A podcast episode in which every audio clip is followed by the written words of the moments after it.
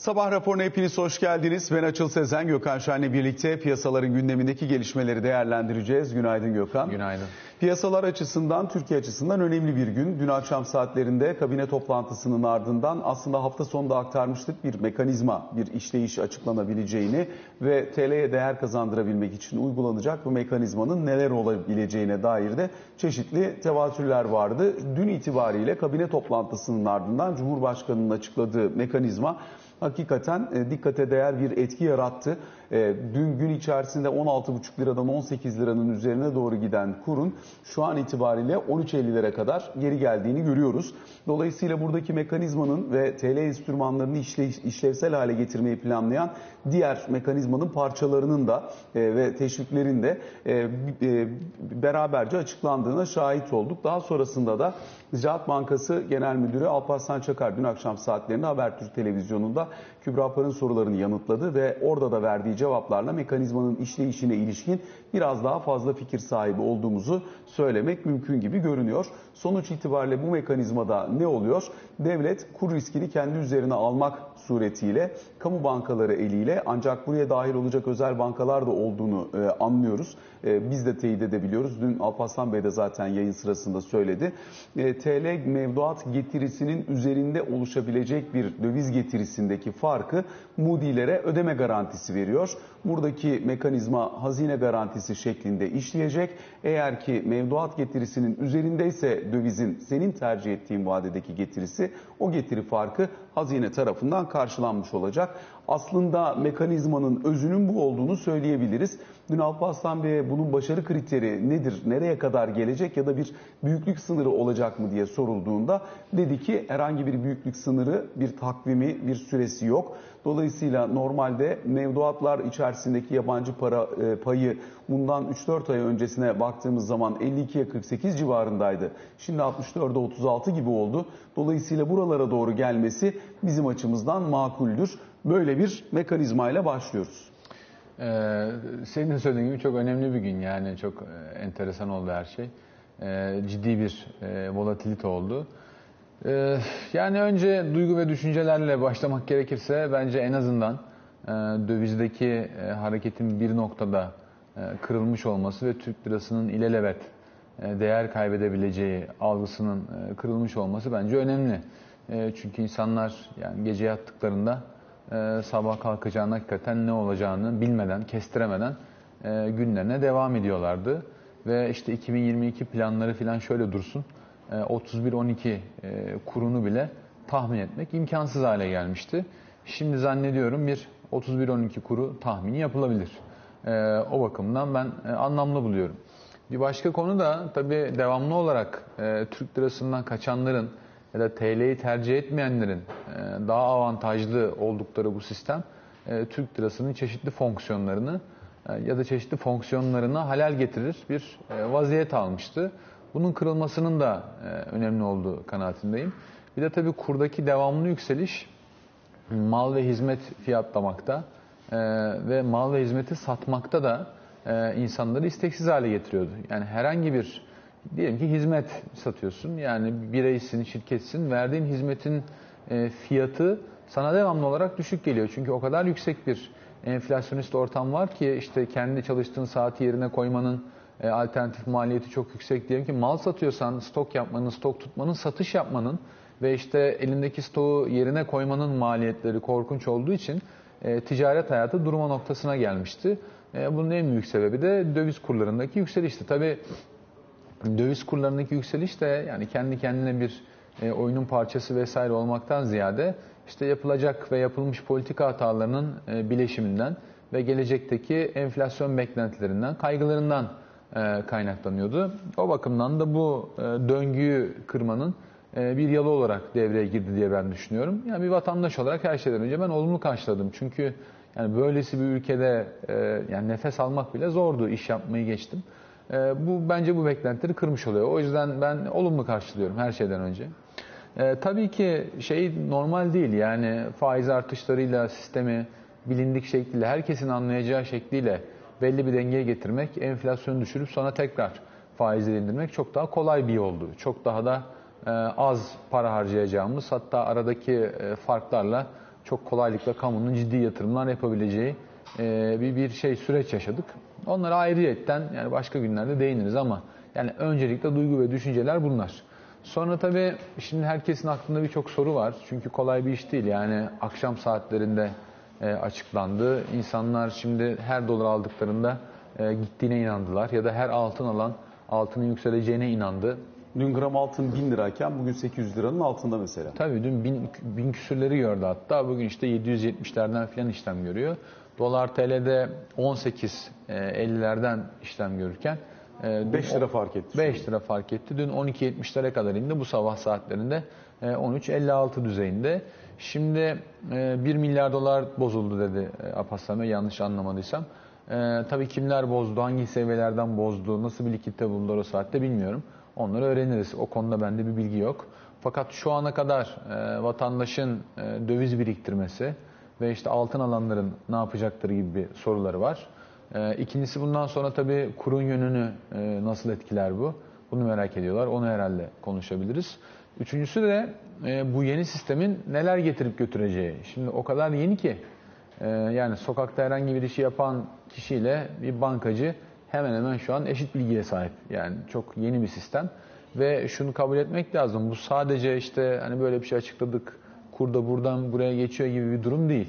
Yani Türkiye'nin şu an hem e, para politikası hem maliye politikası hem de Türkiye'de ticaret yapma biçimi en azından bir süreliğine ne kadar bir süre olduğunu bilmiyorum ama bu değişiyor. O bakımdan da e, bu yeni şartları herhalde anlamak elzem. Şimdi bir kere anladığımız kadarıyla e, kurumsal yatırımcıya değil sadece Gerçek kişilere gerçek kişileri onlar da yerli bireysel olmalı diye ben anlıyorum.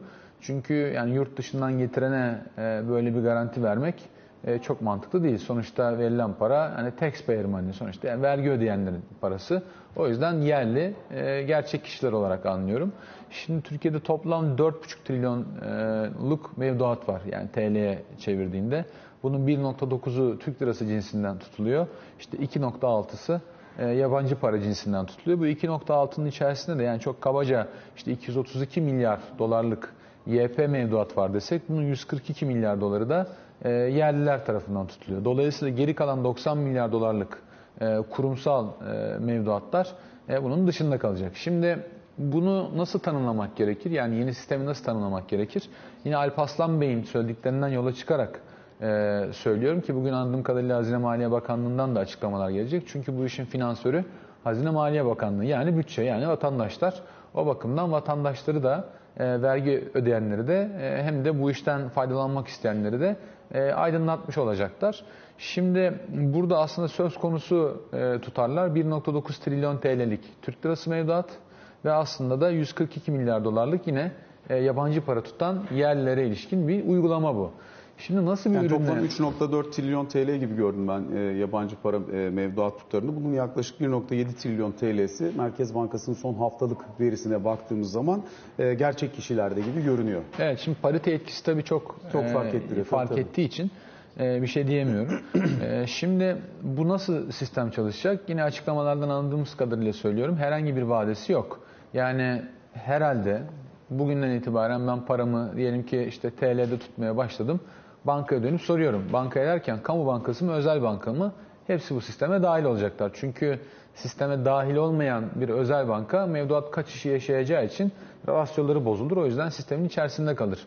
Bu özel bankaların ya da kamu bankalarının sistemin içine girmeleri için herhangi bir teşvikleri ya da bir ceza puanları var mı? Onu bilmiyorum. Orada uygulama esas zaten olacaktır. muhtemelen gireceklerdi. Zaten konuştuğumuz büyük bankalarda 3 aşağı 5 yukarı sisteme e, girme yönünde e, karar beyan ediyorlar. Şimdi Bir bankalar- kısmı biraz daha dönüp görmemiz lazım. Çünkü mekanizma içerisinde özel bankalar yer almadığı için ağırlıklı olarak kamu bankalarıyla görüşüldüğü için e, bir bilgimiz yok ama bugün biraz daha detay sahibi oluruz derler. Evet yani bankalar mecburen gidecekler. Orada yani bence kaçış yok. Çünkü e, ben şimdi diyeceğim ki sana sen benim işte şubemde yani müdürsün, işte müşteri ilişkileri yöneticisisin vesaire ya da online'da bakacağım ben artık yani sonuçta mobilde çok kullanılıyor.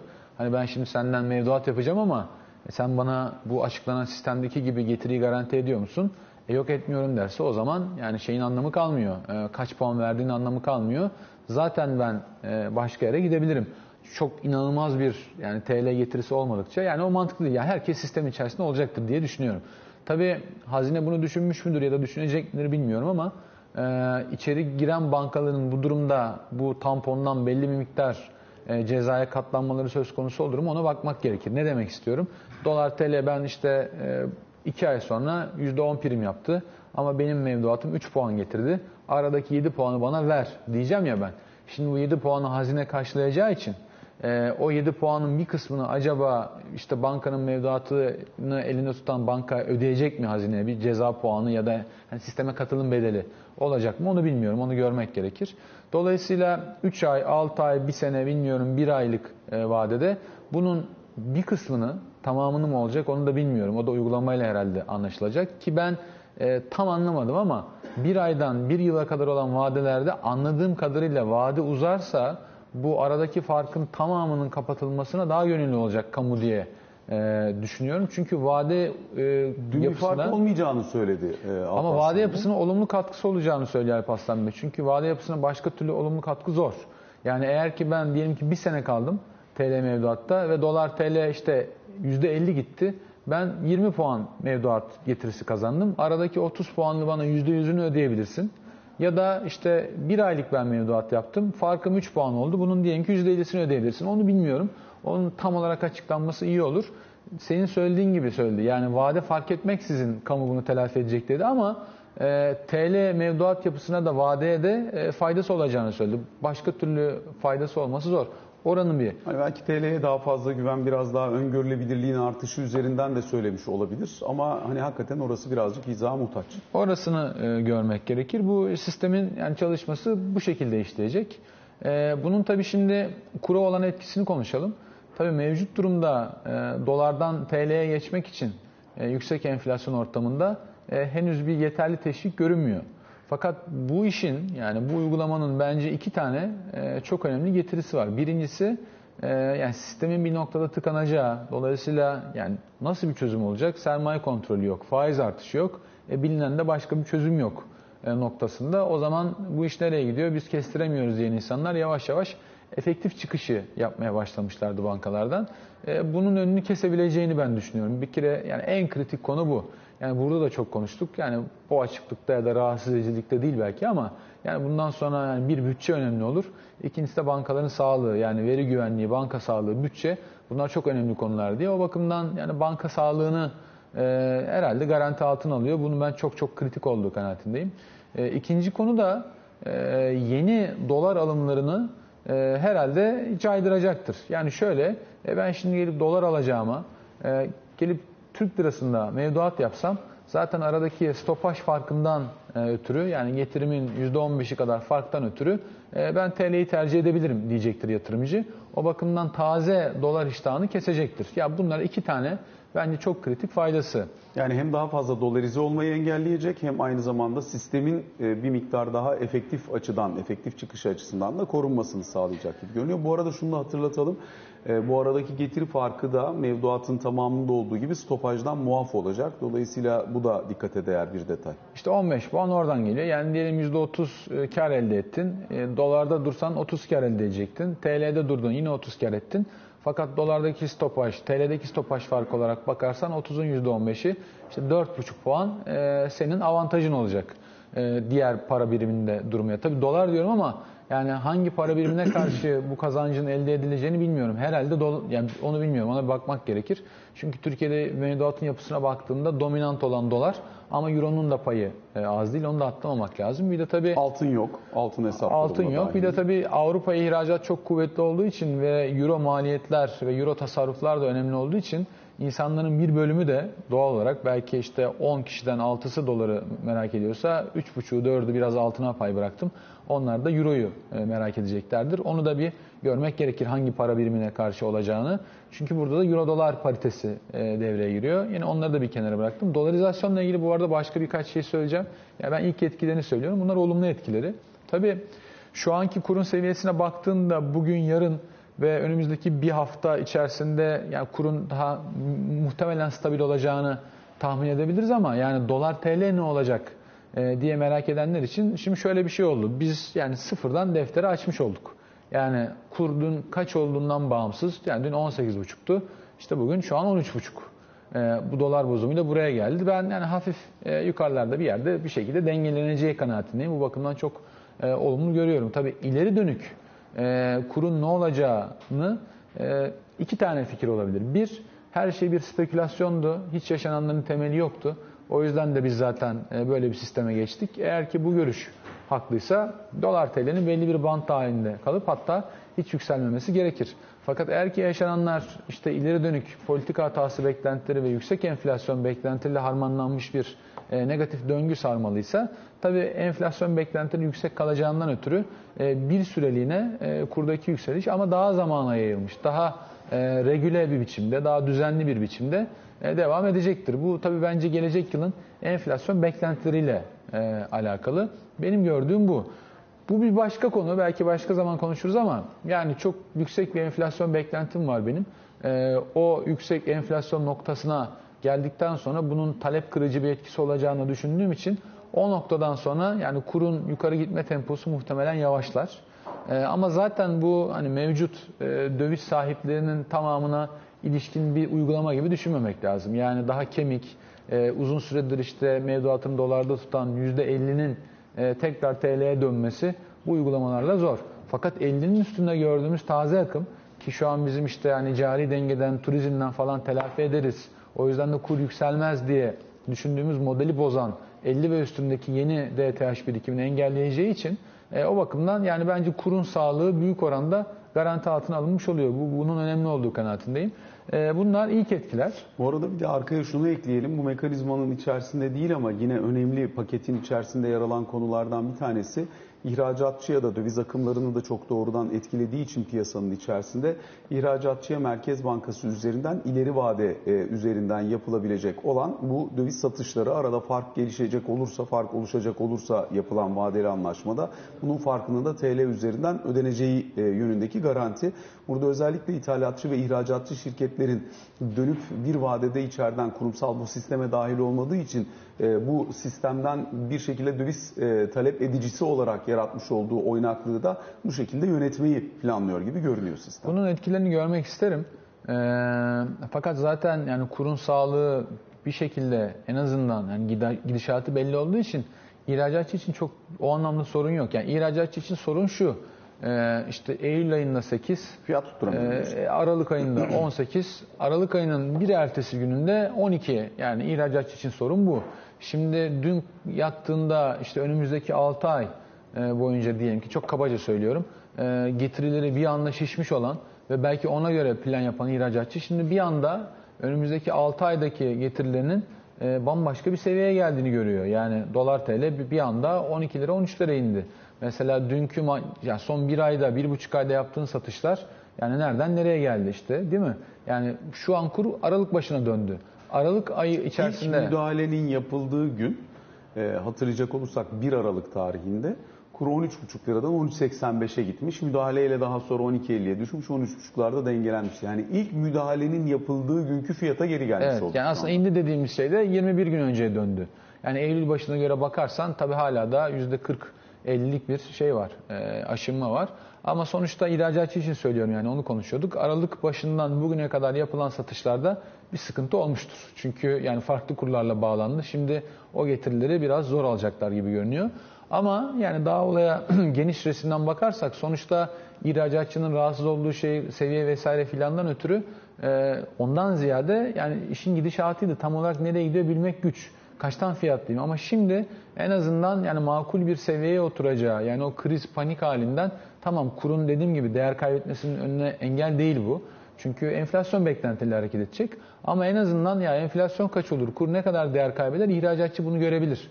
O bakımdan da o uygulamanın kıymeti var. Ama zaten önemli olan öngörülebilirlikti. O bence yeniden e, tesis edilmiş oluyor. Onu söyleyebilirim. Bir iki şey daha ekleyelim hızlıca istersen çünkü sürede daralıyor e, hızlıca. Bunlardan bir tanesi TL cinsinde bütün enstrümanlar için bir e, teşvik mekanizması kurulması amaçlanmış gibi görünüyor. Dolayısıyla burada örneğin devlet iç borçlanma senetlerinde e, stopajın sıfırlanmış olması, Eurobond'da sıfır, burada da sıfırlanmış olması da dikkate değer. Oralarda 23-24'lere kadar gelmiş olan faiz var. Dolayısıyla ben hani döviz getirisi üzerinden değil ama doğrudan faiz getirisi üzerinden gitmek istiyorum dersen Philips tarafında da sana bir avantaj sağlanmış oluyor. Gidip tahvil de alabilirsin sıfır stopajla. Eğer hisse senedi temettü için tutmayı planlıyordum, uzun vadeli yatırımcıyım diyorsan hisse senetlerindeki temettü getirisinin üzerindeki stopajda bir 5 puanlık indirim gerçekleşmiş oluyor. Bu yine dikkate değer bir unsur. %15'ten %10'a indirilmiş oluyor. Diğer taraftan yine e, bireysel emekliliklerde de son dönemde bir miktar e, çalkalanma söz konusuydu kur sürekli gidince BES hesaplarındaki yatırımların alınıp dövize dönülmesi gibi bir trend 2018'de de biraz görülmüştü. Burada da devlet katkısının 5 puan artırılması. Dolayısıyla hemen hemen her enstrümanda da hisse senedinden tahvile kadar e, bir miktar burayı özendirici, o enstrümanı özendirici unsur getirilmiş. Bir de kurumlar vergisinde 1 puanlık bir indirim var. Onu anlamadım ama kalanlar bence çok önemli. Çünkü hani 5 puanlık BES artışı yani %25 artık enflasyon çok altında kalıyordu. Tabii ki BES'in kendi getirisi de var ama hani özendirici olmaktan çıkmıştı. O yüzden 30'a çıkması önemli. Asgari ücret artışıyla beraber düşündüğünde e, ben yani olumlu olduğu kanaatindeyim. E, birkaç tane kritik şey söyleyeyim. Yani dolarizasyonun engellenmesi konusunda e, yani ileriki günlerde de konuşuruz. Bence konuyu açarız. E, tartışacağımı en azından söylemek adına bu tabi dolarizasyonu yani engelleme hamlesi olarak ben görmüyorum. Çünkü dolarizasyon sadece aset tarafında yaşanan bir fenomen değil. Yani dolarizasyon hem varlık tarafında hem yükümlülük tarafında hem de para biriminin ikame e, olanakları ve işte yani değer saklama aracı olarak görülmesi gibi farklı alanlarda konuşulabilecek bir konu. E, aslında bence bugün itibariyle Türkiye e, soft bir şekilde kendi kurunu yani bir şekilde Amerikan dolarına peglemiş oluyor, çıpalamış oluyor. Bunu ne anlama geldiğini de ileriki günlerde konuşuruz. Yani mesela Arap ülkeleri işte commodity satan, emtia satan ülkeler genellikle ya da işte Euro bölgesine yakın düşük enflasyona sahip ülkeler nasıl ki Euro'ya çip alıyorlarsa e, tabii onlar döviz satarak o PEG'i, e, çipayı kolluyorlar. E, fakat Türkiye'nin böyle bir imkanı yok. Zaten yani ciddi bir fazlası da yok. O bakımdan bunu bütçeden yapmayı taahhüt ediyor. E, birinci bence önemli konu bu.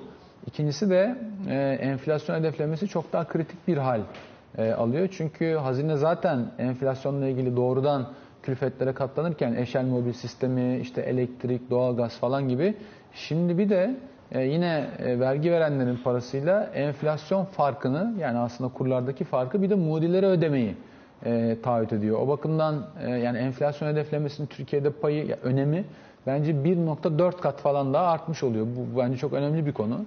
E, yine başka bir konu tabii e, Merkez Bankası'nın rolünün de e, burada değiştiğini görmek gerekiyor. Bunu da ileriki günlerde bence tartışırız. Bunun tabii bir çıkış stratejisi de olmalı. Çünkü yani hangi noktada bundan vazgeçilecek? Kamu kaynakları, hazine nasıl görünecek bunu görmek lazım. Bir de tabii bütçe işinin tüm bu yaşananlardan sonra çok kritik hale geleceğini konuşmuştuk. Şimdi bütçenin önemi herhalde duble oldu. Yani... Şimdi burada belki şunu söylemek lazım. Tabii bütçe kaynağı sınırsız olmadığı için ve e, hani biraz önce bahsettiğim gibi bir şekilde TL'deki bütün mevduatın getirisi dövize endekslenmiş oluyor. Ne kadar önemli olduğunu söyleyeyim mi? Mesela 2 trilyon lira TL mevduat var. Diyelim ki dolar TL mesela bu sene çok gitti ama hani bu sene çok garip olsun. Gelecek sene 30 kabaca %20 e, son 10 yıl ortalaması kabaca %20 civarında artış var. E şimdi yani tabii gelecek yılın enflasyonu çok yüksek. Diyelim ki %30 yukarı hareket etmiş olsun. İşte bizde de 14 mu mevduat bilmiyorum. Tabii şu an 18 lira 19 lira çıktı ama politika faizinden alalım. 15 puan mevduat, 30 puan kur getirisi diyelim. Arada 15 puanlık bir fark var. Bu işte 2 trilyon liralık hiç artmadığını varsayarsak e, TL mevduatın ki yani o da artacak. Zaten artacak. E, 2 trilyonluk e, mevduatta yaklaşık bir işte 15 puanlık fark 300 milyar lira getiri farkı yapar. İşte bu da bütçenin kabaca altıda birine filan tekabül ediyor. Yani ne kadar önemli olduğunu buradan anlamak gerekir. O bakımdan yani düşük faiz meselesi ya da Merkez Bankası politika faizinin zaten şu an yani herhangi bir ehemmiyeti kalmadı. Çünkü aslında sıfır e, bedelli bir döviz endeksli e, opsiyon e, artı mevduat getirisi. Üstelik asimetrik yani kaybı yok oluyoruz. yatırımcı açısından. Kaybı yok. Sadece yukarı yönlü olarak getirisinin artabileceği bir sistem kurulmuş oldu. O yüzden diyorum Merkez Bankası'nın rolü de çok şey. Tabii bu yani nasıl başka ülkelerde oldu diye merak edenler varsa tam böyle bir e, sistem yok. Fakat benzer sistemler var. İşte 90'lı yıllarda onu da bir gün daha uzun uzadıya anlatırım. Bizde de daha önce yine de döviz endeksli mevduatı uygulanmış geçtiğimiz yıllarda.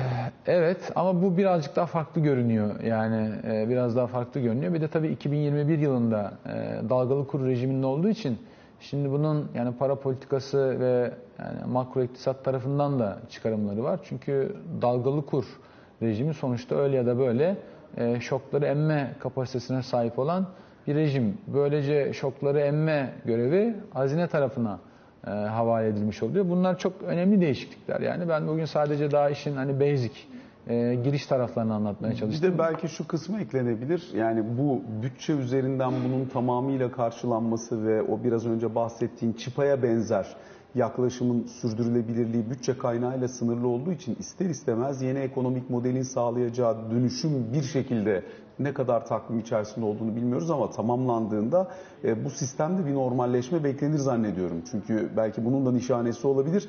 İla nihaya ebed müddet bu şekilde devam edilebilecek bir e, bütçe kaynağı olmadığı için söylüyoruz. Tabii ki. Yani benim iki tane buradaki mesajım. Bir çok olumlu olduğu kanaatindeyim. Çünkü e, yani artık her şey dağılmıştı. Tekrar bir araya toplandı. Hem bankaların sağlığı bakımından e, hem de öngörülebilirlik bakımından çok olumlu karşılıyorum.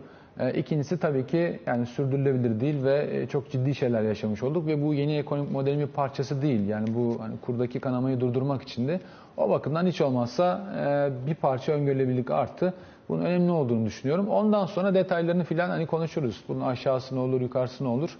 E, ama yani dediğim gibi öngörülebilirlik arttığı için herkes için bir nefes alma zamanı ve herkes için artık en azından hani kurlara bakmama zamanı geldi. Çünkü herkes altın trader'ı, herkes döviz trader'ı e, olmuştu. Orada altın için bir mekanizma daha gelecek deniliyor ama onun detayını henüz bilmiyoruz. Evet yani o bakımdan e, herhalde olumlu diye bence düşünülebilir. Sonrasına bakarız yani. Peki kısa bir araya gidelim şimdi. Sonrasında Ali Can Türkoğlu da bizlerle birlikte olacak. Kaldığımız yerden devam edeceğiz.